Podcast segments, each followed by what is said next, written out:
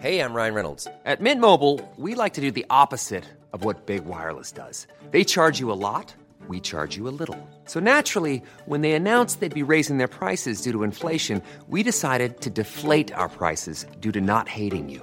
That's right. We're cutting the price of Mint Unlimited from $30 a month to just $15 a month. Give it a try at mintmobile.com slash switch. $45 upfront for three months plus taxes and fees. Promo rate for new customers for limited time. Unlimited more than 40 gigabytes per month. Slows. Full terms at mintmobile.com. Bonjour Benoît Hamon. Bonjour. Donc vous avez été ministre de l'économie sociale et solidaire, puis ministre de l'éducation nationale, et actuellement vous êtes député et euh, conseiller régional en Ile-de-France, et vous êtes donc candidat aux primaires citoyennes pour euh, l'élection présidentielle de 2017. On a voulu vous rencontrer aujourd'hui parce que la mesure phare de votre projet, c'est l'idée d'un revenu euh, universel d'existence, et c'est une idée dont on a déjà beaucoup parlé sur Mademoiselle depuis plusieurs années maintenant, et qui rencontre beaucoup de succès auprès de notre lectorat. Donc ce que je suis venu faire avec vous aujourd'hui, c'est discuter de, de votre projet euh, par une projection à long terme. En fait, pour prendre une métaphore, euh, c'est comme si vous étiez euh, l'architecte qui me commente les plans du projet. Et on ne va pas se focaliser sur les détails du chantier, parce que c'est un gros chantier que de changer de société comme vous le, projetez. Donc je vous propose qu'on prenne de, du recul par rapport à ça, puisque le temps de l'action publique est long, et que ce n'est pas à l'horizon mai 2017, ni même 2018 qu'on va pouvoir changer en profondeur la société. Donc ma première question, c'est vraiment une projection à horizon 2030. Euh, selon vous, à quoi va ressembler la société dans, une dizaine d'années et notamment quelle sera la place du travail dans la vie des Françaises d'ici 2030 euh, Ce que je crois, euh, c'est que le travail va se raréfier sous l'impact de la révolution numérique. Qu'il va se raréfier et donc qu'il peut se précariser considérablement pour ce qui restera de travail. Puisque la question qui est posée à une société démocratique comme la nôtre, c'est maîtrise-t-on cette transition? Comment opère-t-on ce nouveau partage du travail euh, Laissons-nous faire le marché ou choisissons-nous de donner des instruments, des outils, d'équiper les citoyens, les salariés, de telle manière que euh, le rapport de force ne leur soit pas défavorable. Ou sous la forme de destruction d'emplois et euh, de projection en gros de centaines de milliers de salariés hors du travail, ou sous la forme d'une augmentation de la pression euh, qui pèse déjà sur beaucoup de salariés, puisque autant moi je considère qu'on peut, la valeur travail est importante et qu'elle peut permettre de s'épanouir, de trouver une utilité, autant je sais aussi euh, que ceux qui disent cela sont souvent ceux qui sont plutôt heureux d'aller travailler le matin et qu'ils euh, semblent parfois ignorer que le travail peut vous coloniser, coloniser toute votre vie, vous amener à être une telle, peser tellement sur vos épaules qu'il broie, il mutile, il abîme, il rend malade aussi. Euh, donc il y a fondamentalement une question, euh, à savoir euh, donc de quelle manière nous maîtrisons, nous maîtrisons cette transition. Moi je vois deux voies qu'il faut explorer à la fois pour ce qui est de l'organisation du travail. La première, c'est reprendre la marche de la réduction du temps de travail.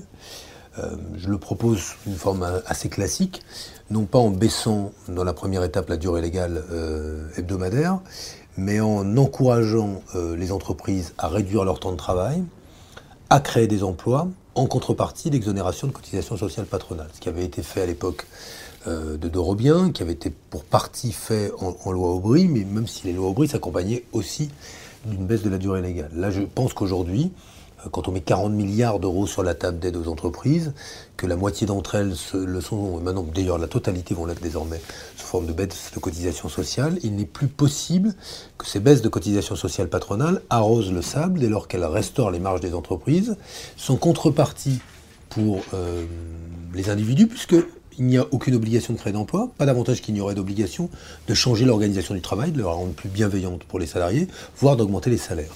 Donc euh, nous avons là un dispositif que moi je souhaite conditionner désormais à euh, une organisation du travail nouvelle, une réduction du temps de travail pour ceux qui en ont, donc de libérer du temps de travail pour ceux qui euh, sont au chômage, et donc de créer des emplois. Première chose, premier outil.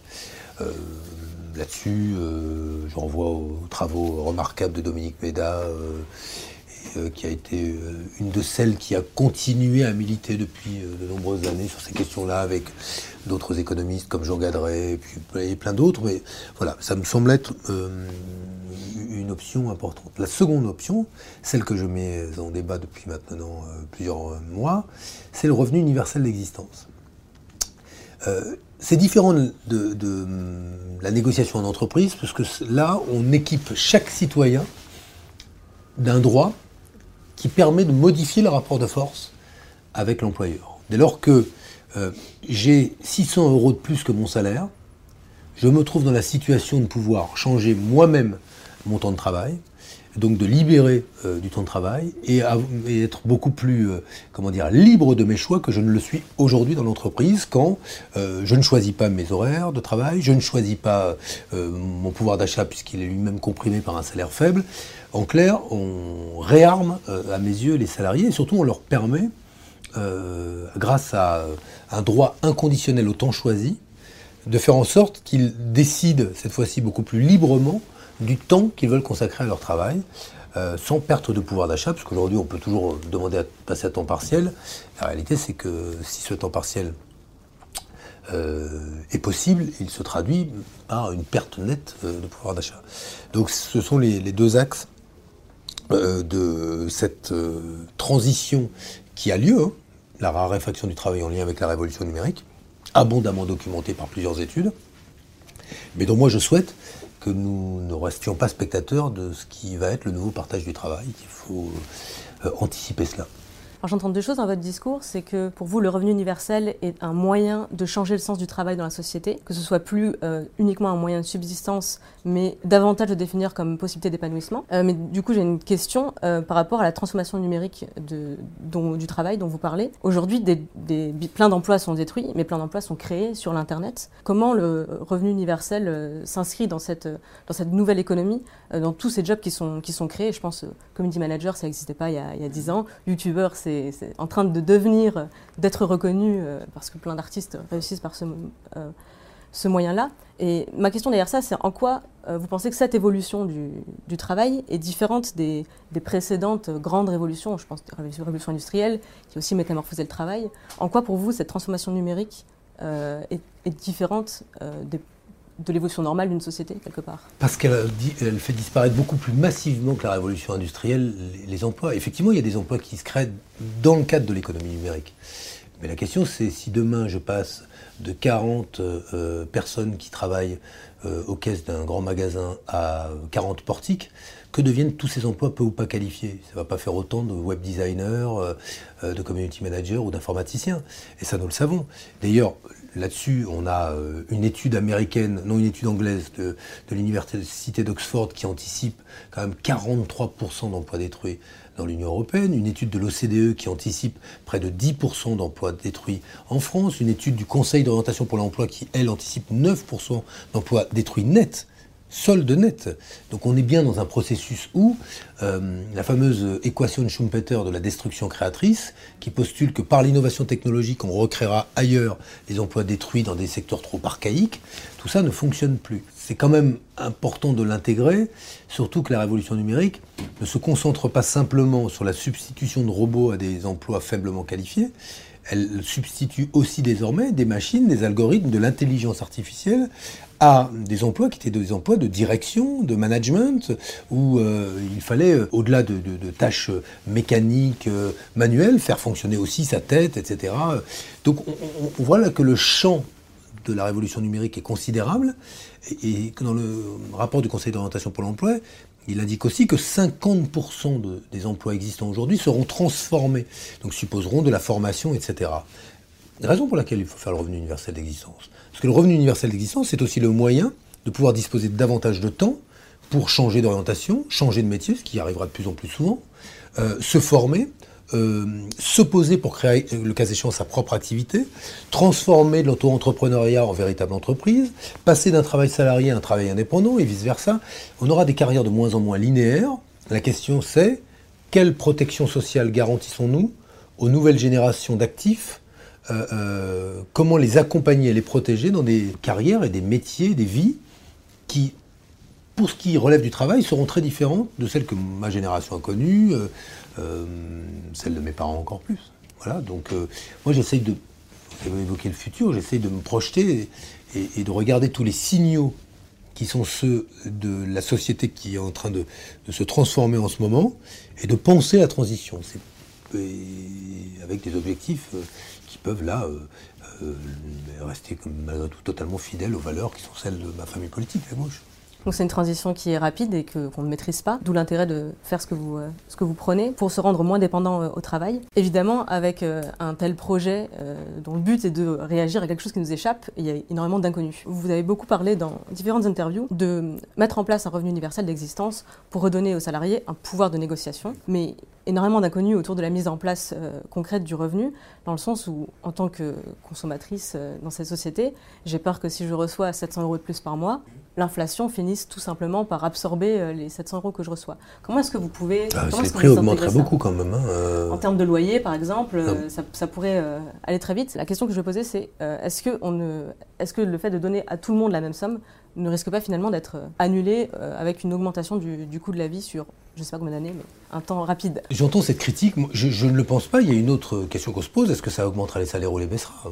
Est-ce que ça euh, n'amènera pas des chefs d'entreprise à dire bah, écoutez, vous venez de recevoir 600 euros en plus, euh, euh, je vous baisse donc votre salaire de 200, 300 euros Je, n'y crois assez pas non plus. Je pense que la théorie dans ce domaine-là est, assez contradictoire, ou même elle invite plutôt à penser d'ailleurs que les salaires pourraient augmenter avec le revenu universel, puisque comme ça renforce le pouvoir de négociation du salarié, que ça l'encourage à baisser son temps de travail. Donc ça veut dire que l'offre de travail euh, là va diminuer et donc la demande, celle des entreprises qui ont besoin que l'on travaille, elle va augmenter, notamment sur les emplois peu ou pas qualifiés. On peut imaginer que parce que la demande sera plus forte et que l'offre sera moins forte, ça augmente euh, les salaires. Donc on a vraiment dans ce domaine-là des, hypothèses très différentes.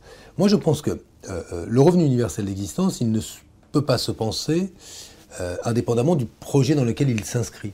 Euh, qui est aussi celui euh, d'une société euh, de la création, une société des loisirs, une société de l'épanouissement, qui offre, notamment dans la démocratisation de l'accès aux biens culturels, qui offre des opportunités qui sont soit des opportunités d'utiliser son temps à autre chose que à faire ce que l'on fait plus ou moins bien aujourd'hui, c'est-à-dire consommer, euh, consommer de la télévision, consommer tout court, etc., euh, etc. Donc il y a aussi à penser le, on va dire le, le la toile de fond dans laquelle s'inscrit euh, cette, cette grande réforme. J'y ajoute la nécessité aussi de penser les moyens par lesquels nous répondons à des besoins qui existent, s'expriment dans la société et qui sont mal satisfaits. Service public de la petite enfance, euh, le cas échéant, service public du grand âge, pour euh, accompagner euh, un parent dépendant,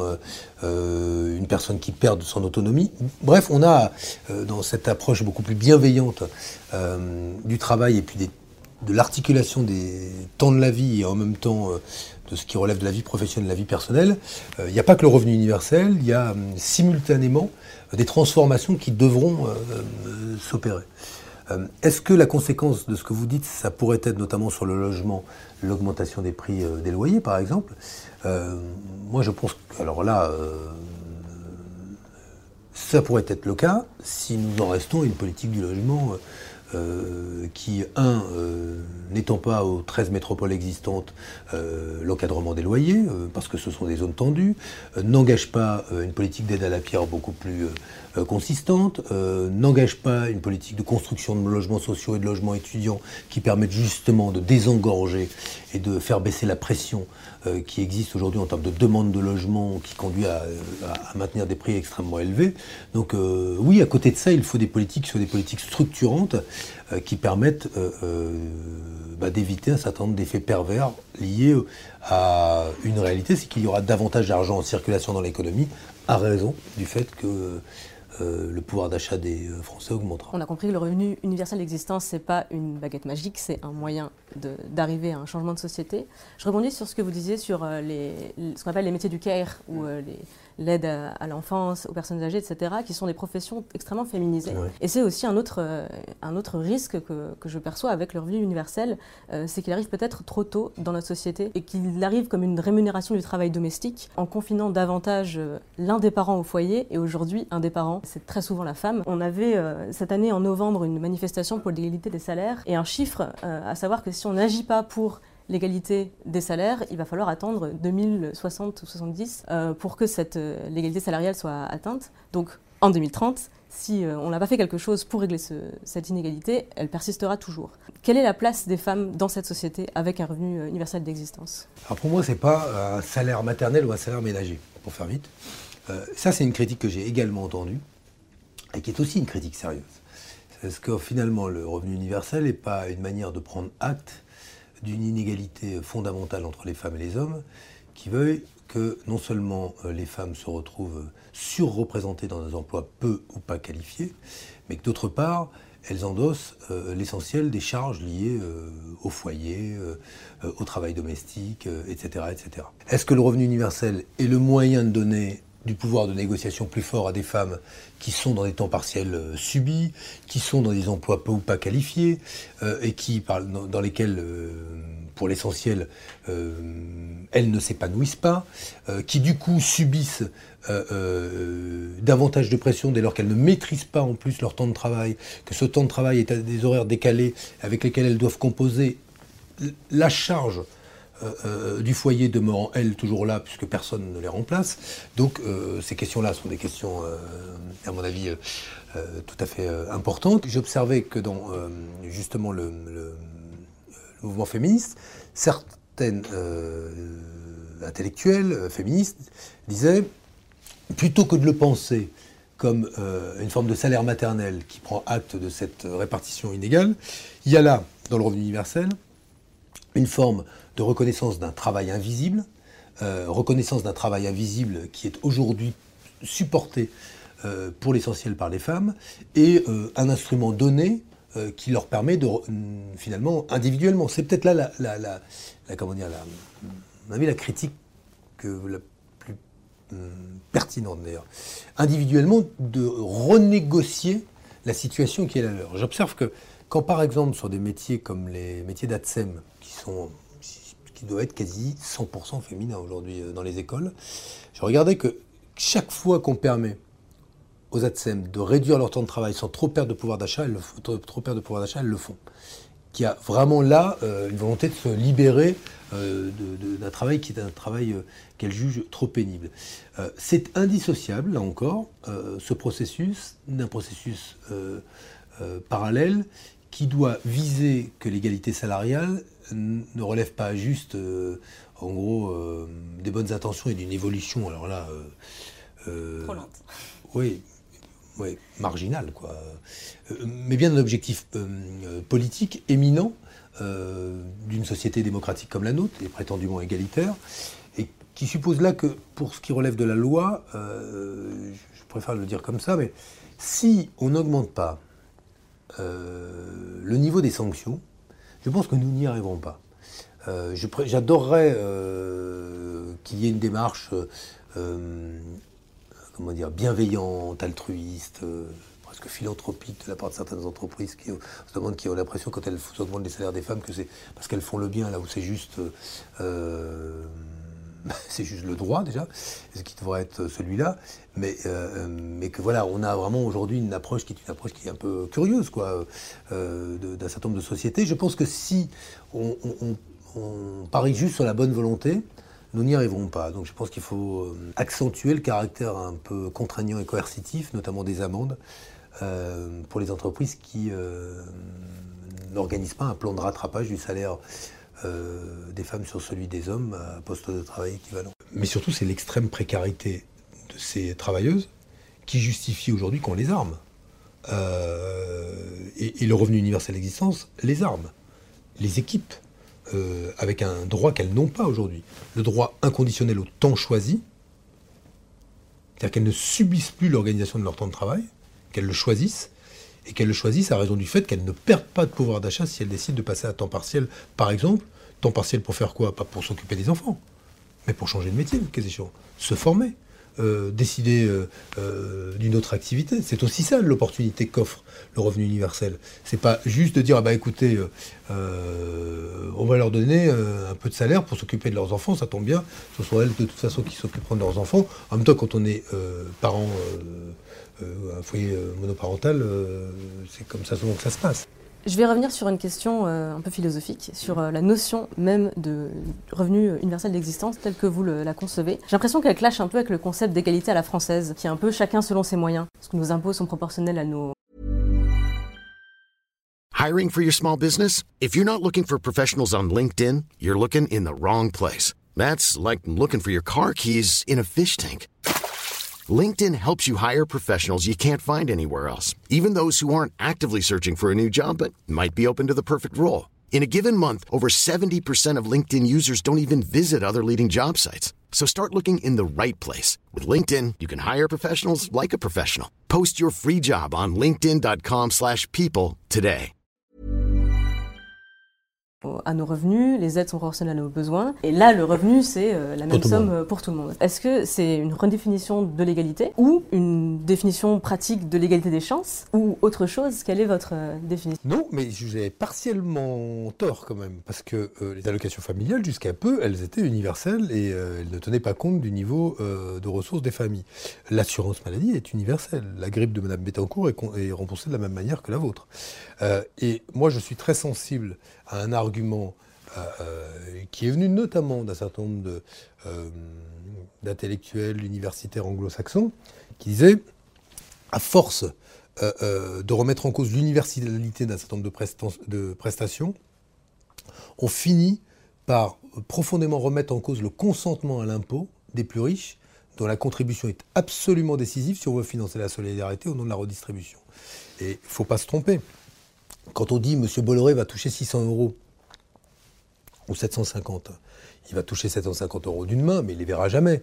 Pourquoi? Parce que par l'impôt sur le revenu et l'impôt sur le patrimoine, euh, euh, le, prélèvement euh, qui va être opéré sur sa fortune financera euh, neutralisera non seulement les 750 euros, je peux vous promettre, mais, mais paiera euh, des milliers de revenus universels pour d'autres. Donc en réalité, pour lui, ce sera neutre. Il y aura pas. Mme Bettencourt ne recevra pas son chèque à la fin du mois euh, en plus de sa fortune. Non, c'est au moment du prélèvement à la source, de l'impôt, que l'opération se, se réalisera. Et en l'occurrence, le financement du revenu universel se, suppose que, évidemment, pour beaucoup, l'immense majorité, ce soit euh, un gain euh, net de pouvoir d'achat, mais pour beaucoup d'autres, ce sera euh, une soustraction sur leurs revenus disponibles, euh, et une soustraction assez importante pour ce qui relève des ménages les plus riches. Par ailleurs, qu'on s'entende bien, si par exemple, demain, on, on pense l'impôt sur le revenu qu'il est plus progressif, qu'on le fusionne avec la CSG qui a 10 tranches au lieu de 5 tranches, beaucoup de ceux qui étaient dans une euh, euh, certaine tranche basculeront dans la tranche supérieure, à raison du fait que 600 euros de plus les amèneront à payer plus d'impôts. Mais en même temps, 600 euros de plus, si ça n'est dans la première étape, c'est quand même euh, sur une année euh, 7200 euros de plus de revenus. Donc il est assez logique que bah, ça fasse aussi que ça en grand entraîne des recettes fiscales pour l'État.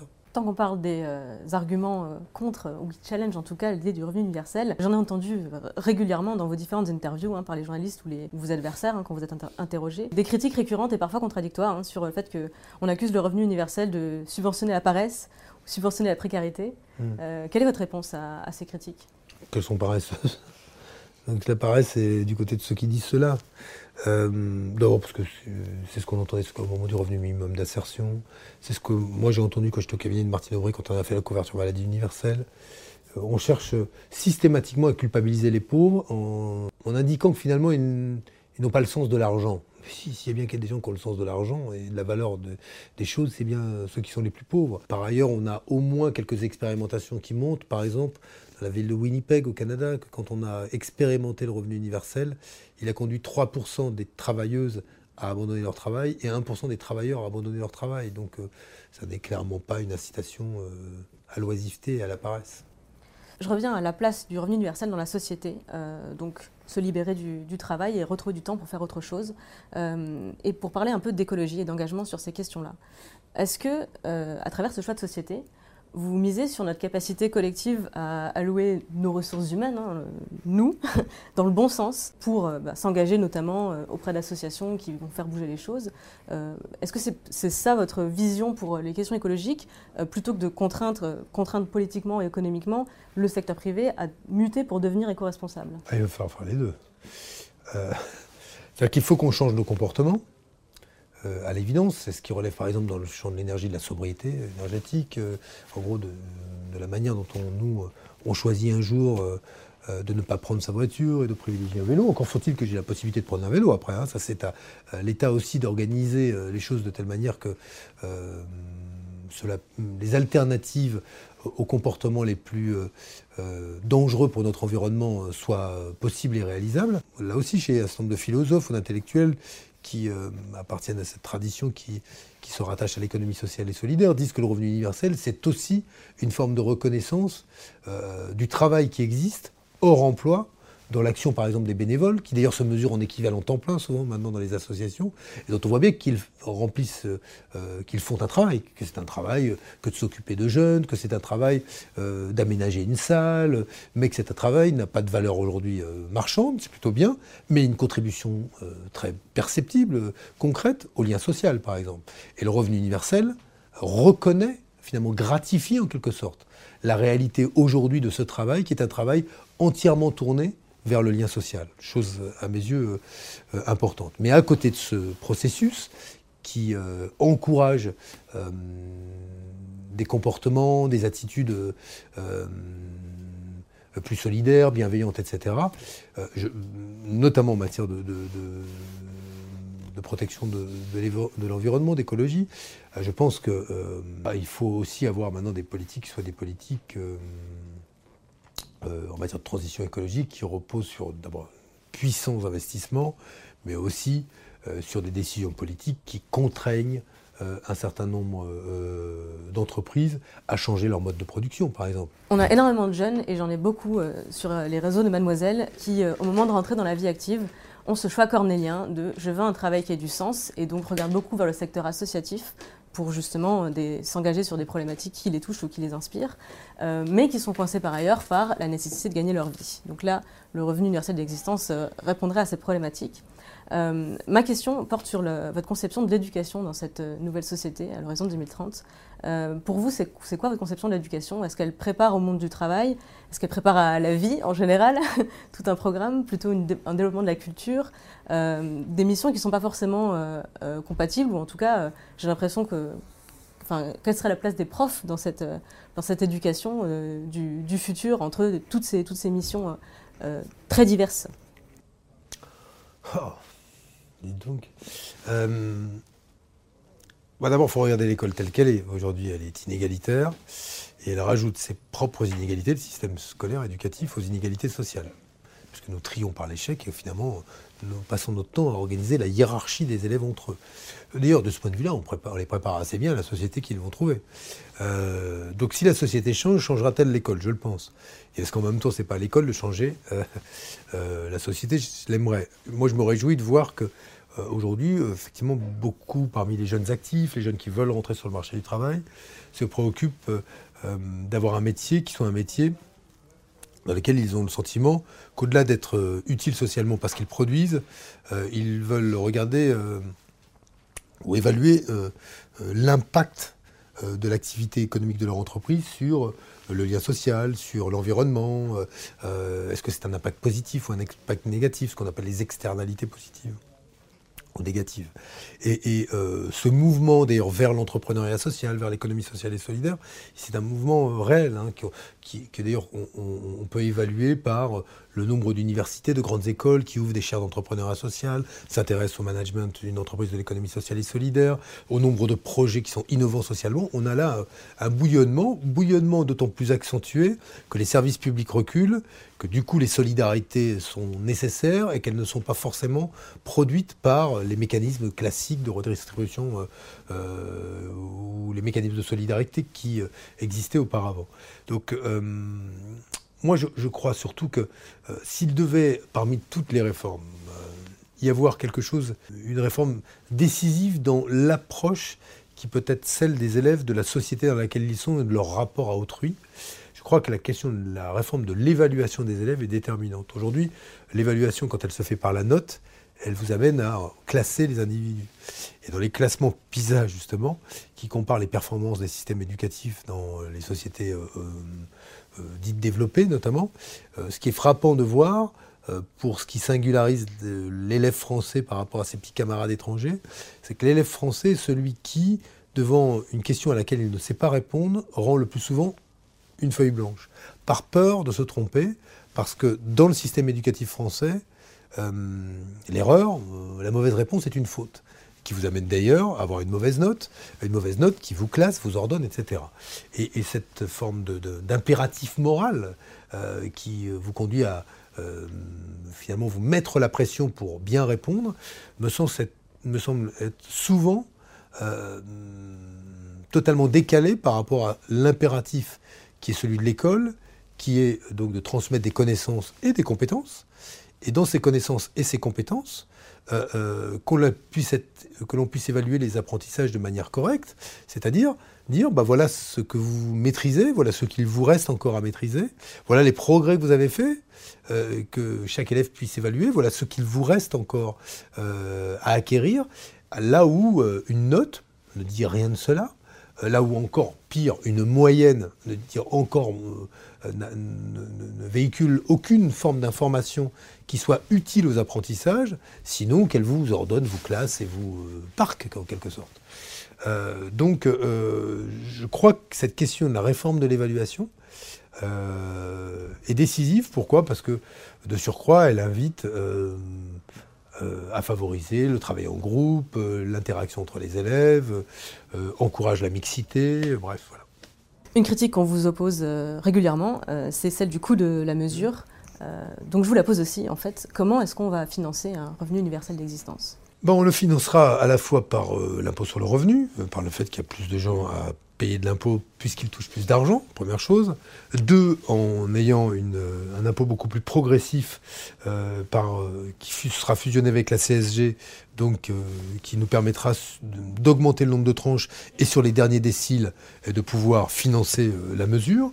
On peut parfaitement euh, mettre à contribution dans le budget de l'État un nouvel impôt sur le patrimoine qui fusionne taxe foncière et impôt sur la fortune sous la forme d'un impôt unique sur les actifs nets qui aurait un meilleur rendement et, lutterait beaucoup plus efficacement contre les inégalités de patrimoine. On peut aussi évidemment se tourner du côté des 80 milliards d'euros d'évasion fiscale et qu'il est temps de rapatrier au moins pour la moitié euh, dans le budget de l'État. On peut aussi regarder, je, l'évoquais, les 40 milliards d'euros euh, qui sont ceux qu'on a mis sur la table pour restaurer les marges des entreprises sans que ça ait aucun impact ni sur l'emploi ni sur la croissance et qui auraient été bien mieux utilisés à financer ce que je propose, la première tranche du revenu universel qui concernera tous les 18-25 ans dès l'année 2018 plus l'automatisation du RSA, tout ça, ça coûte 45 milliards d'euros, à peu près équivalent au, pacte de responsabilité au CICE. Donc euh, les ressources, elles sont là. Il suffira, après, c'est de la technique en réalité. Aujourd'hui, on parle de quoi?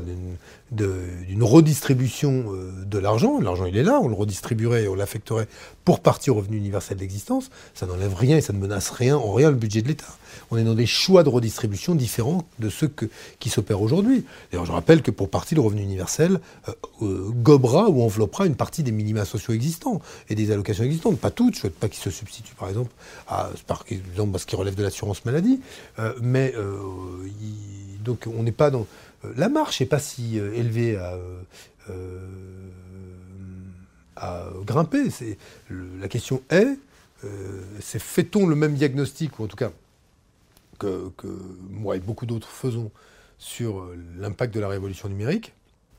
Et même si celle-ci n'existait pas, accepte-t-on aujourd'hui un modèle de développement qui court après une croissance du PIB qui est un non-sens absolu quand elle se traduit par une dégradation de notre environnement Et, accepte-t-on un partage du travail aussi inégalitaire que celui que l'on constate dans une société extrêmement riche comme la nôtre? C'est-à-dire entre 3 euh, plus de 3 millions de chômeurs euh, à 100% chômeurs, plus tous ceux qui sont inscrits à Pôle emploi et qui donc sont sur un chômage partiel, en quelque sorte, ou une inactivité partielle, c'est incroyable. C'est ça qui justifie aujourd'hui qu'on change les instruments. Pour conclure et un peu résumer toute notre discussion, euh, j'ai l'impression que tout ceci est, très compliqué. On n'a aucune certitude euh, vraiment sur les effets euh, que peut avoir le, revenu universel à court, moyen ou très long terme. C'est dans tous les cas un bouleversement de, de la société, qu'on le subisse par la transformation du travail ou qu'on, le, qu'on l'accompagne avec une telle mesure. Est-ce que c'est ça le rôle d'un responsable politique, en fait, de, partager, de porter une vision, de la traduire en ambition et de prendre derrière les mesures nécessaires pour faire en sorte que cette vision devienne une réalité? En tout cas, ça ne peut pas être le, le rôle d'un seul, euh, mais il me semble que euh, aujourd'hui, on sait ce que c'est. On voit le caractère très inégalitaire des sociétés euh, occidentales, et notamment de la nôtre. Euh, la question, c'est est-ce qu'on continue avec cela? Et avec la raréfaction du travail en acceptant une augmentation de la précarité et de la grande pauvreté ou pas Moi, je propose un chemin. Euh, on peut dire non, non il n'est pas bon. Et d'ailleurs, c'est pas la vérité. C'est un chemin. Euh, c'est un chemin qui euh, emporte une vision de la solidarité, de la redistribution, du rapport au travail. On peut parfaitement considérer que c'est pas le bon. Mais il repose sur une forme d'intelligence collective que moi je revendique une capacité à s'extraire aujourd'hui d'un certain nombre de dogmes dans le rapport au travail, de dogmes dans la répartition des richesses et de dogmes inégalitaires. Et il me semble qu'il euh, est vraiment urgent d'en sortir. Voilà. Comment on fait pour partager une vision à long terme euh, Là, on parle de 10 ans, mais le temps de l'action publique peut être euh, encore plus long, dans une société où le temps médiatique est celui de l'instantané? Eh ben, ce n'est pas simple. Et en même temps, vous voyez, c'est pas simple, mais on a réussi à imposer le sujet. C'est incroyable quand même. On ne parle que de ça. Euh, qui aurait dit il y a deux mois qu'on parlerait du revenu universel d'existence que euh, tous les grands journaux y consacreraient euh, ou des éditos vengeurs ou des comment dire des, des démonstrations implacables pour dire ça n'est pas finançable, pas réalisable, ou alors des papiers enthousiastes, motivés, des intellectuels qui disent qui sont pour, d'autres contre, ceux qui viennent de se faire une opinion qui n'en avaient pas avant, c'est incroyable beaucoup de gens en parlent. Euh, euh, et euh, donc, c'est la démonstration que cette société de l'appétit aujourd'hui pour le débat politique et pour l'égalité et la justice sociale, encore faut-il mettre ces questions-là au devant du débat politique. Moi, mon reproche à mes, rivaux de l'avoir fait, mais on aurait parlé de quoi? De laïcité au sens identité nationale On aurait parlé que de ça? Moi, je suis trop attaché à la laïcité pour la laisser dévoyer comme je l'entends aujourd'hui, par exemple. Voilà, donc moi, je suis plutôt content euh, de cela, même si euh, je suis, euh, je partage votre réserve sur le fait que une réforme que le revenu universel, à partir du moment où c'est une fusée à plusieurs étages et que les étages ont besoin d'au moins un quinquennat, sinon deux, pour tous se détacher, ça, dans une époque très court-termiste, ça paraît au sujet de certains observateurs comme incompatible avec les exigences dites d'honnêteté. Mais moi, l'honnêteté, là, elle, me commande de dire que le revenu universel ne peut pas se mettre, à mes yeux, hein, en œuvre du jour au lendemain. J'ai une dernière question qui mmh. fait l'unanimité au sein de la, de la rédaction. Euh, vu du public, entre guillemets, les campagnes électorales sont très violentes à, à regarder, mmh. à suivre. Euh, ce qui provoque hein, chez énormément de citoyens et citoyennes un rejet de, de la politique. On s'interroge vraiment sur l'intérêt de, de s'engager en politique. Et je voudrais vraiment vous poser cette question. Pourquoi vous êtes candidat? Pourquoi vous, vous, êtes, vous faites face à toute cette, cette violence et à, bon, à cette raison extrêmement simple, j'ai la réponse à ça. Parce que, c'est, euh, parce que je me dis qu'à la place qui est la mienne, euh, j'ai la possibilité plutôt, sans doute plus que d'autres, d'éviter que demain... Euh, l'air que respireront mes deux filles soit euh, irrespirable au sens où euh, elles absorberont des perturbateurs endocriniens, toutes sortes de, substances toxiques, que l'alimentation qui sera la leur, l'eau qu'elles vont boire, le monde dans lequel elles vivront, qui sera soumis à la pression des, migrations liées à la détresse climatique. voilà, je, me dis, quand je regarde sérieusement, par exemple, ce, que sont les perspectives sur le climat, je me dis, mais euh, moi, dans 20 ou 30 ans, euh, ce sera sans doute le crépuscule de ma vie, mais dans quel monde feront-elles des enfants? Et qu'est-ce que je leur laisse, quoi? Et là, je me dis que j'ai la possibilité, moi, sur la question euh, d'un nouveau modèle de développement, de nouveaux rapports au travail, d'une société qui, en matière justement d'égalité femmes-hommes, progresse et reprenne la marge du progrès, j'ai la possibilité de faire. C'est pas donné à tout le monde hein, d'avoir. Euh, on peut faire aussi euh, près de chez soi. hein, il y a plein de choses. Il n'y a pas que les politiques. Mais là, j'ai la possibilité peut-être, en ce moment-là, euh, à travers les idées que je défends, de faire plus qu'à d'autres moments. Et c'est pour ça que je suis candidat. Et même si je ne suis pas élu, je pense qu'on aura réussi à faire bouger les lignes. De toute façon, je trouverai une manière ou une autre de les servir, mes filles, ou de servir leur avenir. Mais voilà, c'est la raison pour laquelle je suis candidat à l'élection présidentielle. Et c'est vrai que par contre, je vous confirme que c'est assez euh, rude en ce moment, la vie politique. Merci beaucoup Benoît Hamon pour. Merci beaucoup à vous. J'étais ravi. Mom deserves the best, and there's no better place to shop for Mother's Day than Whole Foods Market. They're your destination for unbeatable savings, from premium gifts to show-stopping flowers and irresistible desserts. Start by saving 33% with Prime on all body care and candles. Then get a 15-stem bunch of tulips for just $9.99 each with Prime. Round out Mom's menu with festive rosé, irresistible berry chantilly cake, and more special treats. Come celebrate Mother's Day at Whole Foods Market.